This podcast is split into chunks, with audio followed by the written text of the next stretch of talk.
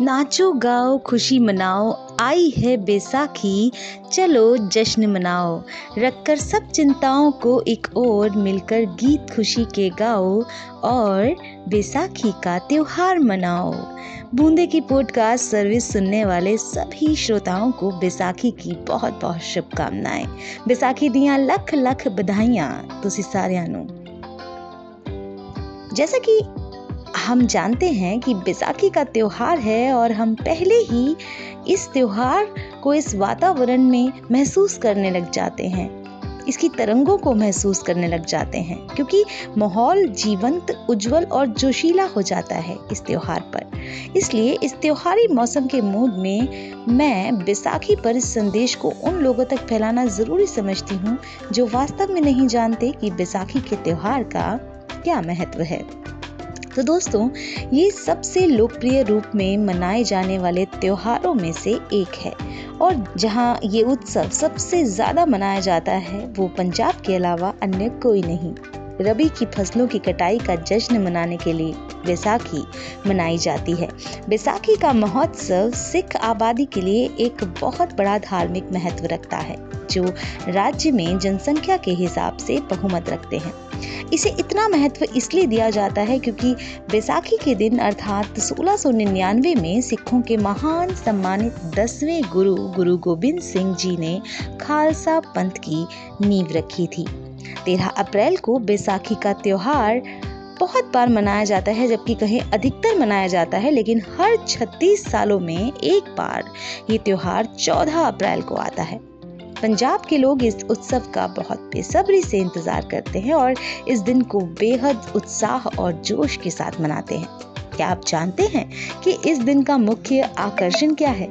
जी हाँ ये सिख समाज के पारंपरिक गिद्दा और भांगड़ा नृत्य के साथ साथ विशेष लंगर है, जो गुरुद्वारों में सभी भक्तों को दिया जाता है।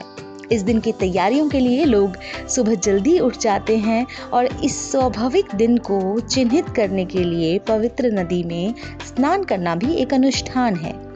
सभी तैयारियाँ करने के बाद लोग गुरुद्वारे जाते हैं, जो उनके पड़ोस में होते हैं। वो इस दिन को यादगार बनाने के लिए विशेष प्रार्थना समारोह का हिस्सा बनते हैं।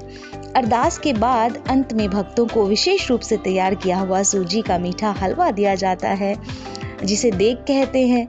जिसे लोग आमतौर पर प्रसाद भी कहते हैं। ये आमतौर पर सामुदायिक भोजन या गुरु के लंगर के बाद दिया जाता है। इसके बाद सिख समुदाय के लोग पंज प्यारों के मार्गदर्शन में जुलूस निकालते हैं।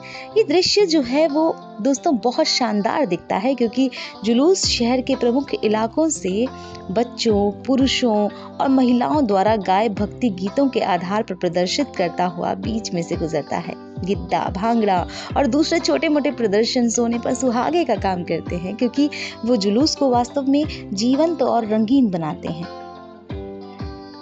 सभी उत्सव और प्रदर्शनों के अलावा हरियाणा और पंजाब के राज्यों में किसानों के बड़े समुदाय के लिए बैसाखी की विशेष प्रासंगिकता है। ये भी हम आपको बता देते हैं।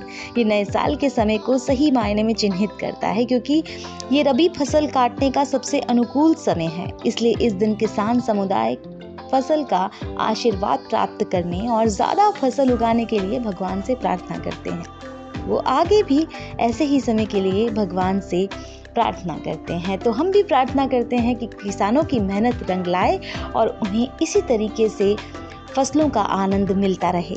बूंदे की पॉडकास्ट सर्विस सुन रहे थे आप। गीतांजलि के साथ विसाखी का जश्न मना रहे थे हम। विसाखी के बारे में जान रहे थे हम।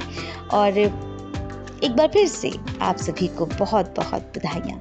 बुद्धि की पॉडकास्ट सर्विस सुनते रहिए।